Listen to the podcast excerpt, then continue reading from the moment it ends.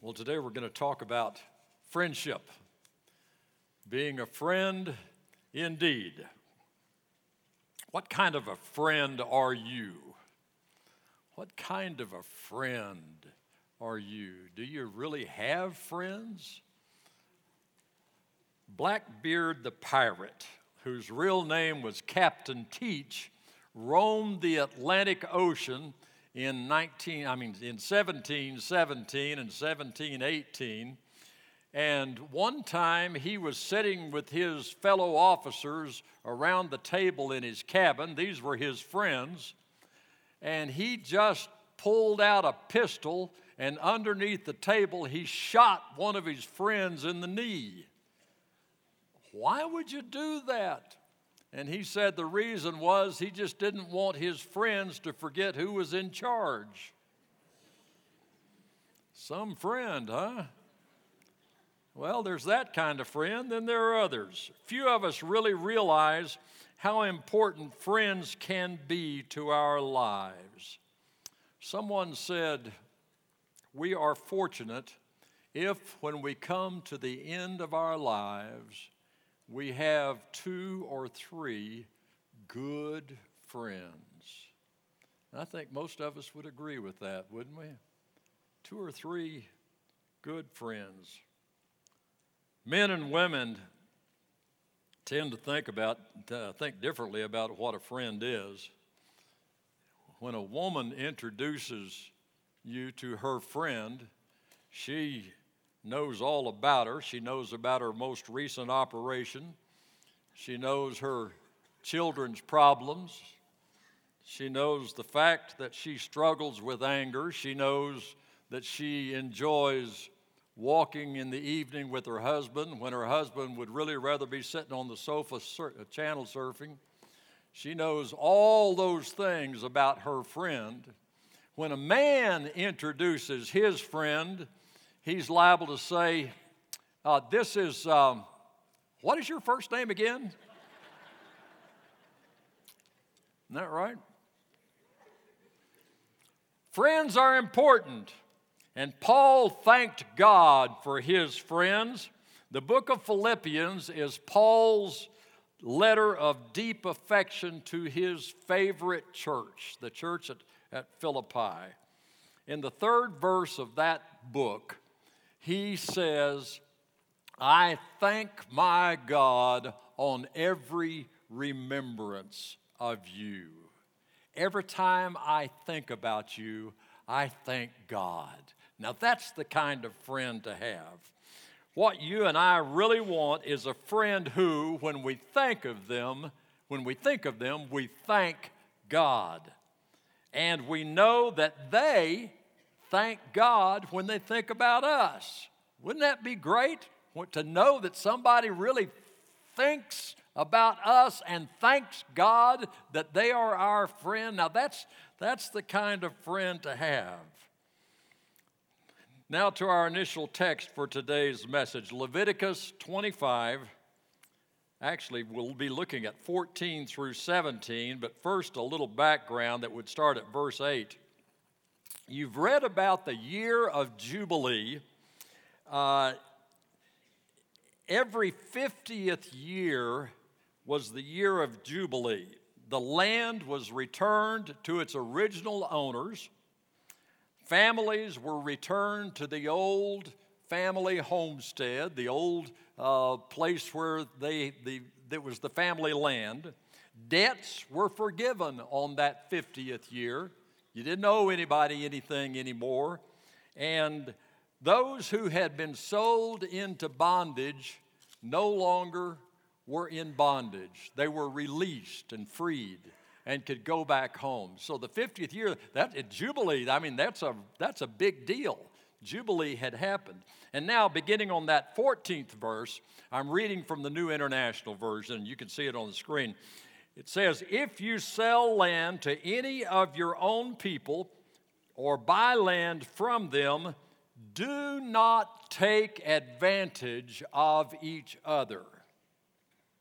You are to buy from your own people on the basis of the number of years since the Jubilee and they are to sell to you on the basis of the number of years left for harvesting crops. When the years are many, you're to increase the price. When the years are few, you're to decrease the price because what is really being sold to you is the number of crops. Do not take advantage of each other. Repeated, right? That's that we find things repeated in the scripture because they're important. There it is again. But fear your God, I am the Lord your God. This is God saying this. He says it twice for emphasis. Do not take advantage of each other. In other words, point number one of my message is real friends don't take advantage of each other. Real friends don't take advantage of. Think seriously now. Why do you have the friends you have? Is it for what they can get you? At what advantages they can provide you? Lonnie Allsup was a friend of mine. He was a pretty good friend of mine years ago.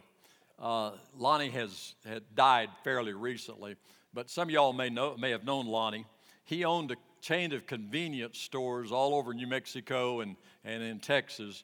Uh, Allsup's convenience stores, and he had like 400 convenience stores, and he made a lot of money.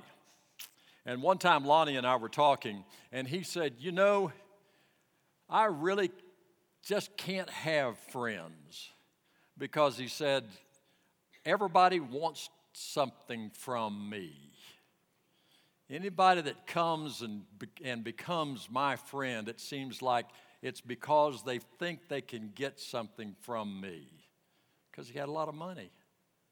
What a sad situation. How sad that you can't have friends because people want to take advantage of you. Maybe some people here in the room that, that experience the same thing. A real friend is there when there is no advantage to be gained. It's someone who picks you up in the down times and does not take advantage of the good times. Being a good friend is a choice that you make. You decide whether you're going to be a good friend. Now, there may be opportunities to take advantage, but you make a choice. No, I'm not going to do that. I'm going to be a good friend no matter what. That's the godly thing to do. Wayne Parker was already Randy Johnson's friend. Some of y'all may remember uh, a number of, a couple, two or three months ago, I showed a picture of four of us that were getting ready to go to Vietnam, four buddies. And uh, there was, uh, among the four buddies, was these two guys that you see here that's now taking a picture in Vietnam. And uh, Randy Johnson and Wayne and Wayne Parker. I found out decades later that Randy Johnson, who was the littlest guy, he's the guy wearing glasses in this picture, uh, he was the youngest one of our bunch, that his dad approached Wayne Parker, the oldest guy, and asked him to be Randy's particular friend during the time that we were in Vietnam.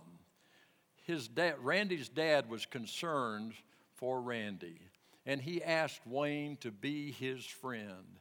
And Wayne told me that he took that very seriously. And he just made a decision, made a choice to be Randy's good friend during the time when we were in Vietnam. Now, I remember that they were always together, but I didn't know that that had been a particular choice that Wayne had made. And so in this picture, I snapped this picture of these two guys while they were in their little poncho hooch and up near the demilitarized zone. They were cooking some chow there. You can see that can of food. That was the way we lived. Isn't that wonderful? and uh, what happened? One of the things that, one of the ways that Wayne demonstrated his friendship for Randy. One day we were in a uh, in a battle up in the demilitarized zone, and Randy had a big old heavy radio on his back, and somehow with all the shooting going on and everything, Randy had gotten on his back like a turtle, you know, and he couldn't get up. And it was a clearing. There was a number of these clearings we had to get across while the enemy was shooting at us. It was sort of like being at the carnival, and we were the ducks.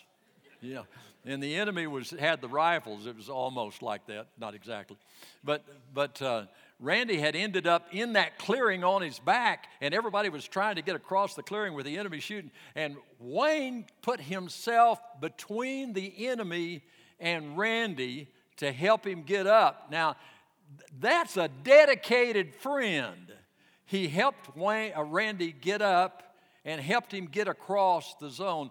And Wayne took two wounds during the time he was doing that. He got two Purple Hearts out of that deal because he was being a friend. He took seriously the importance of being a good friend. We're all still friends and we still talk about stuff, uh, but you couldn't, you couldn't pay Wayne enough to talk about that, about being a friend. He just was. He was a friend indeed. What kind of friend are you, Christian?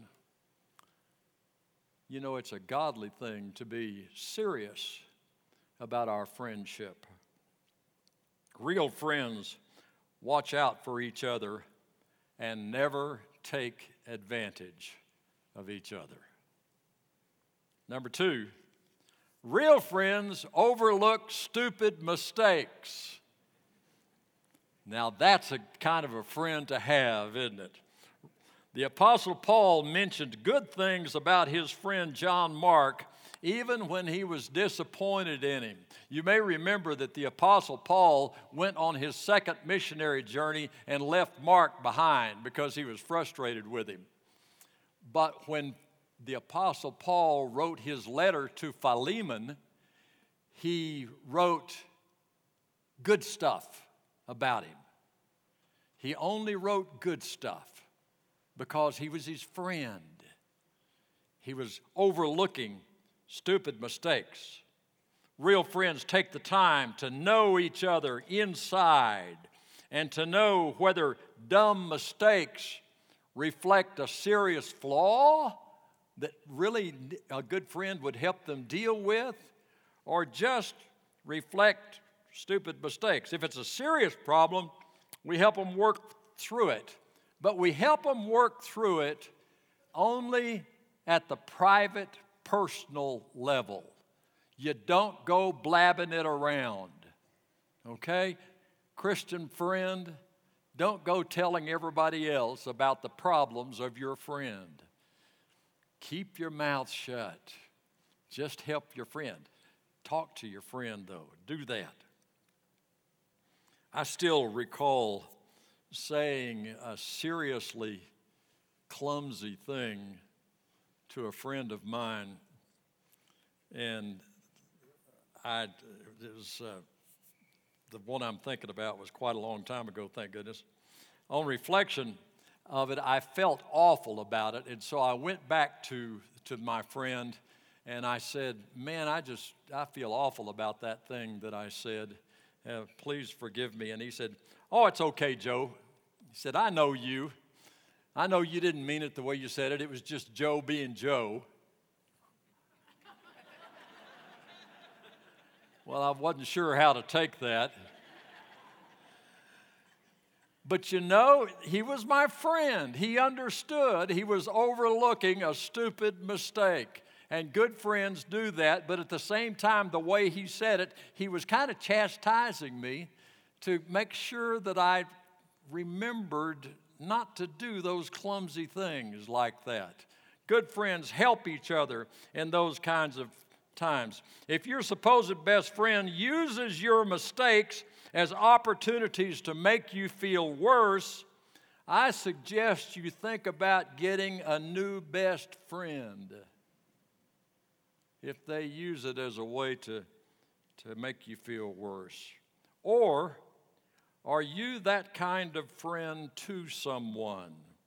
Can you overlook stupid mistakes? Or do you get your feelings hurt and rush off in a huff when they say something to you? Or do you instantly retaliate when somebody does something that hurts your feelings? Or are you willing to give it a second look and say, maybe they didn't really mean it the way that I took it? Or do you, do you default to kindness? There we are again default to kindness. Let that be your first reaction kindness. So, real friends overlook stupid mistakes. Third, the best kind of friends encourage us to fear God. Inherent in the year of Jubilee was the worship of and obedience to God. It was another way of encouraging people to fear Him, to worship and be obedient to God. Our Christian friends should be our very best friends because when things start coming unglued, when things are going wrong, when things are happening that hurt so badly, only a Christian friend understands the depth of the uh, support that Almighty God wants to give us through the Holy Spirit. Somebody who's not a Christian doesn't understand that. But a Christian friend should understand that, oh, God loves you anyway, and God is there to be with you. Let me hold your hand as we walk through this valley with through the power of the Holy Spirit in your situation, and we'll do this together. The Christian friend understands. He's the one that can share the deeper Holy Spirit guided meetings with us. They listen to us, and their response can include encouraging us to look to Christ. By the way, how do we show friendship to Christ? How can we show friendship to Christ? Jesus said, Inasmuch as you've done it to the least of these, my brethren, you've done it to me. So you show friendship to Christ by being kind to everybody else, by visiting the prisoner, by taking care of the homeless, by doing things. Jesus talked about all those things. You know the list. Do that and Jesus said, As much as you've done it to the least of these, my brethren, take care of the widows and the orphans. You've done it to me. Show your friendship to the one who loves you the most through G, uh, uh, and that way you'll show it to Jesus Christ Himself. And fourth, our greatest friend is Jesus. In Proverbs 18, verse 24, Solomon is referring to the Lord when he says, There is a friend who sticks closer than a brother. Now, that's back in Solomon. That's before Jesus came. But it's a prophetic look at Jesus Christ a friend who sticks closer than a brother. Have you ever had a time in your life when you were so very, very low. You were just so low. And you just, the, the, the idea of going to Christ became like a drink of cold water from a fountain from a fresh spring. You were so low, but there was Jesus because you already had this relationship with Him established. And so you were able to go and drink that wonderful water of your friend Jesus Christ. And when nobody else seemed to understand, nobody else had what it took to give you the comfort you could go to the well of Jesus Christ through the power of the Holy Spirit and just spend some time talking to Him. Oh, God, I hurt so badly, but you're there. Oh, thank you for being there. I don't know what to do, but at least I know I have a friend who knows what to do. It's like a deep breath of fresh air, like a drink of cool water. Oh, God, just show me the next step to take. I'm listening. You're my friend. You're my best friend. My best friend is Jesus. Have you ever had a warm, wonderful relationship with your brother? This says Jesus sticks closer than your brother. My best friend was my brother Adam while I was growing up. He's four years older than I am. Adam and I had a wonderful relationship. He decided that I was going to be his best friend too. And I remember when we lived out in the country in Texas, and Papa was going to the seminary and he was pastoring a little church outside Dublin. We did, we, one of our jobs in life was to herd the cow. I don't know how you herd one cow, but that's what we did. we, we had a cow and, and uh, we milked the cow at night, but rather than having to buy feed for the cow, we would let it graze along the side of the road. And, uh, and sometimes we would sneak it into somebody's pasture, I guess, and let it graze a little bit there but but we would keep an eye on the cow to keep it from getting lost. And while we were herding the cow adam and i would go to the most exotic places in our minds. We did oh it was just wonderful. Adam would make up all these great places and things that we would do. I remember we became there was a comic strip character by the name of straight arrow. Anybody remember straight arrow for back, oh, you need to look it up online. Straight Arrow was, was uh, it seems like he was he would be one thing one time, and then he another time he would be a, a, a, an, an, Indian that could shoot the arrows really straight, and but another time he was a gentleman or something. I don't remember, but but we Adam told me that I could become a Native American uh, if I just took off all my clothes and put on a loincloth And so, and, and I mean, I've always been just milk white. And, and this was during the summertime, and so I did everything Adam said. And I, I took off all my clothes and put on a loincloth with a belt and fried to a crisp.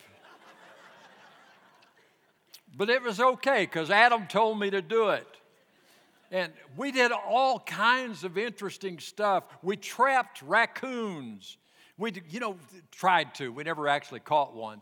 But and we'd catch catfish down in the creek with our hands and get finned. You know, catfish have sharp fins, but it was okay because Adam was my best friend.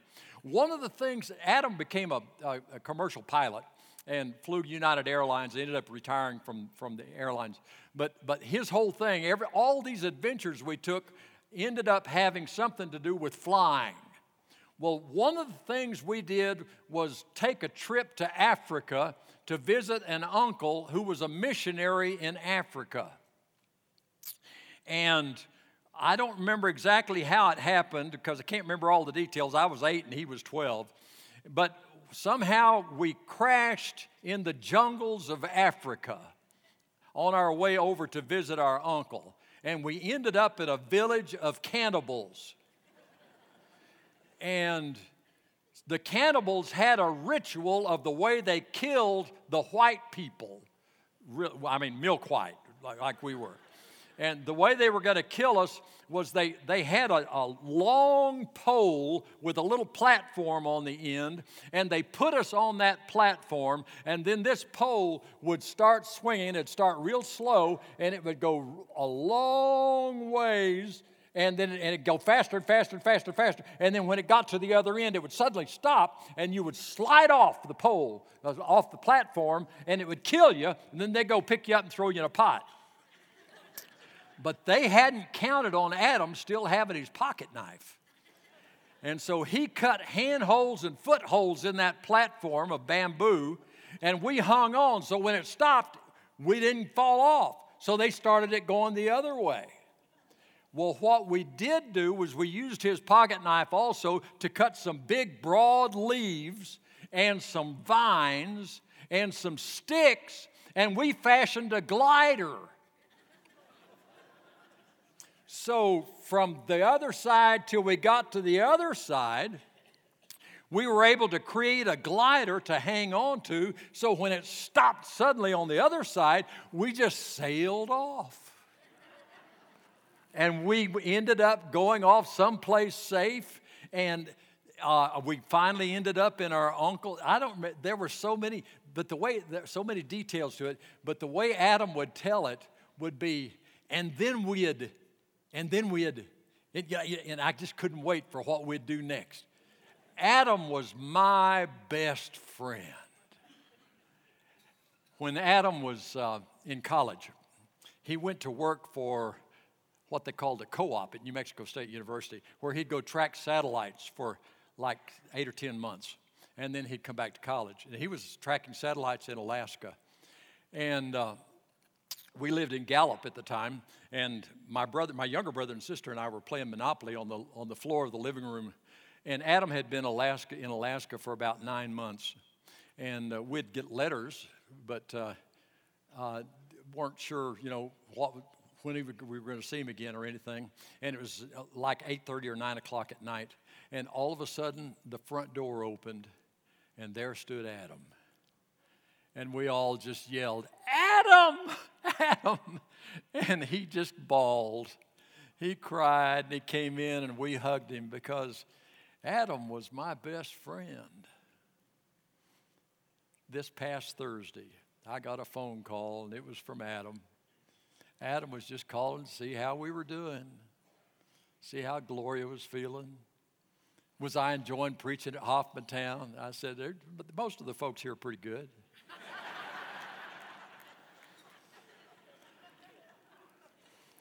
I told him I'm loving it. Adam's my best friend. But you know what? I've got a friend that sticks closer than even Adam. My friend is Jesus. And do you know, Jesus knows everything about me, and he likes me anyway. Isn't that great? I got to thinking the other day that I've probably got about 10 or 12 years left to live if I die at the normal time. And do you know who I'm going to see? I'm going to see this friend who knows everything about me, and he's going to laugh and say, Oh, I know all that stuff. Welcome aboard. I love you just the way you are. That's my friend.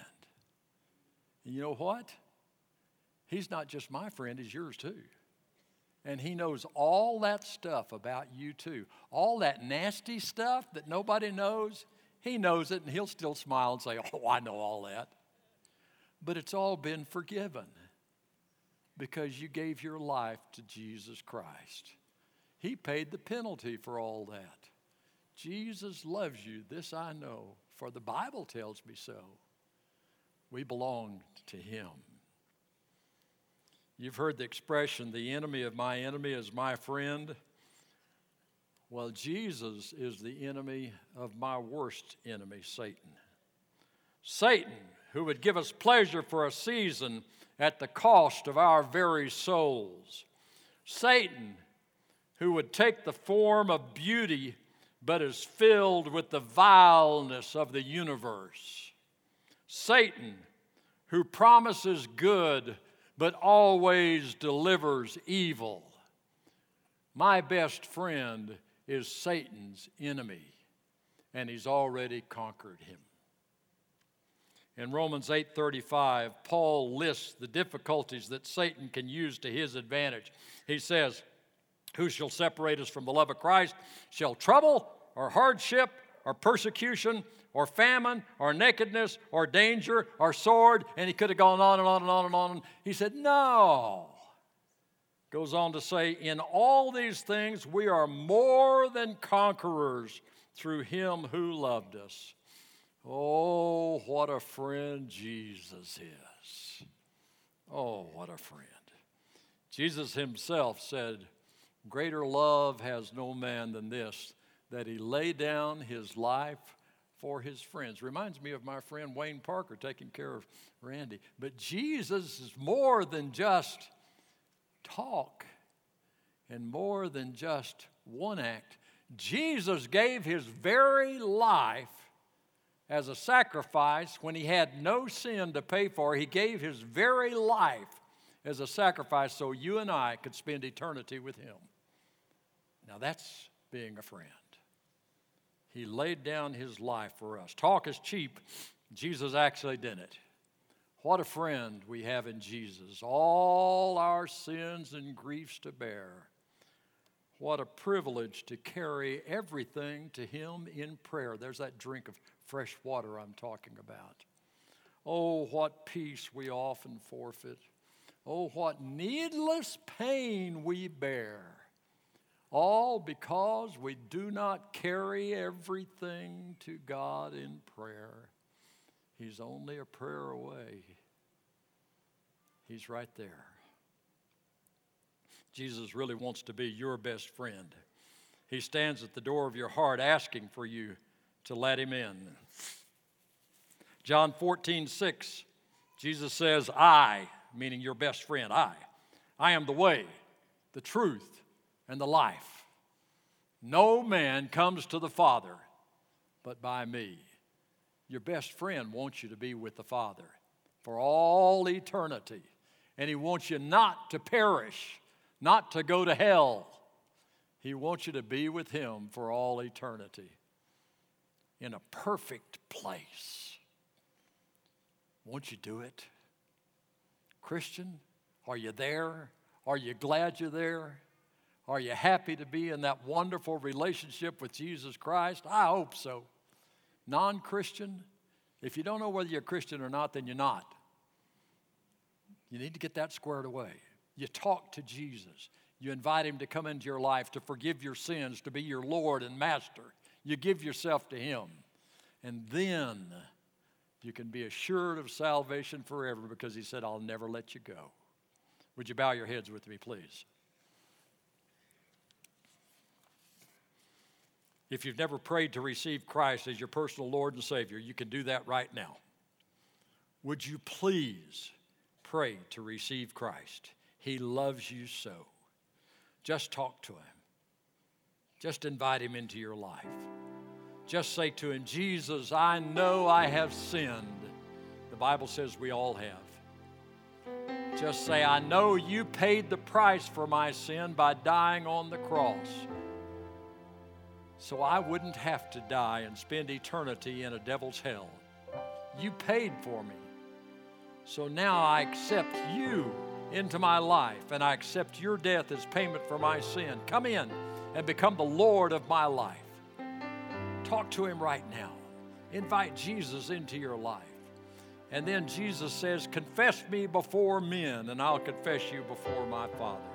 In just a moment, we're going to have everybody stand and continue praying for God to work His will and His way in the rest of this service. And I'll invite you to come to the front and speak to one of our counselors about next steps to be taken. Father, I pray right now that according to your will and your way, that steps will be taken in lives in this room, that you will be the Savior and Lord of everyone when they leave this place. Would you please stand, folks? And as Christians, would you continue to pray? And those who need to make a decision for Christ, do that. Or if you need to come to the front and pray up here in the front of this auditorium, as you have a sense of that's where you need to be at this moment. These minutes now are the time for that to happen. We have counselors here at the front, men and women, who are ready to talk to you about the next steps you take in your relationship with Jesus Christ. Don't let this moment go away without having done business with Him. Give your life to Christ right now, and we can talk to you about next steps to take.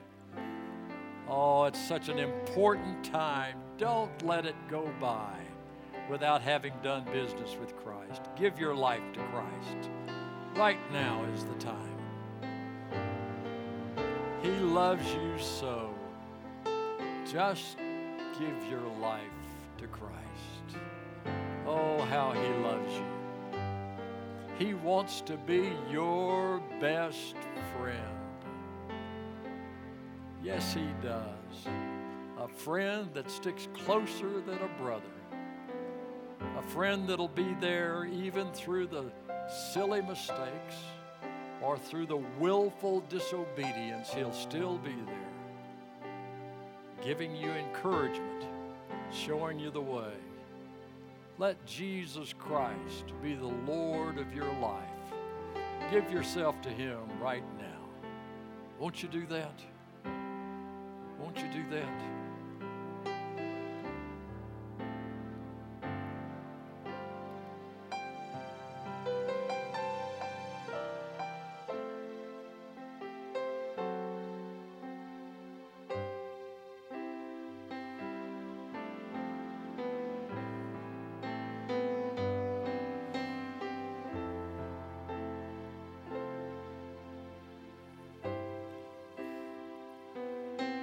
In just a moment, I'll lead us in a closing prayer, but that doesn't mean the invitation has to be over. Some of these counselors will remain at the front, and if you want to come and talk to one of them privately, you can do that. That doesn't mean you have to leave the front praying. You can do that, continue to pray. Whatever God impresses on your heart, you do that according to His will and His purpose in your own life. Father in heaven, we love you so. Thank you for being our dearest friend. Help us to be godly friends to those around us, to the people in our family, to the people in the workplace, to the people with whom we come in contact. Help us to reflect Jesus Christ in all that we say and do. God, we love you, and we thank you for loving us. In Jesus' precious name, amen.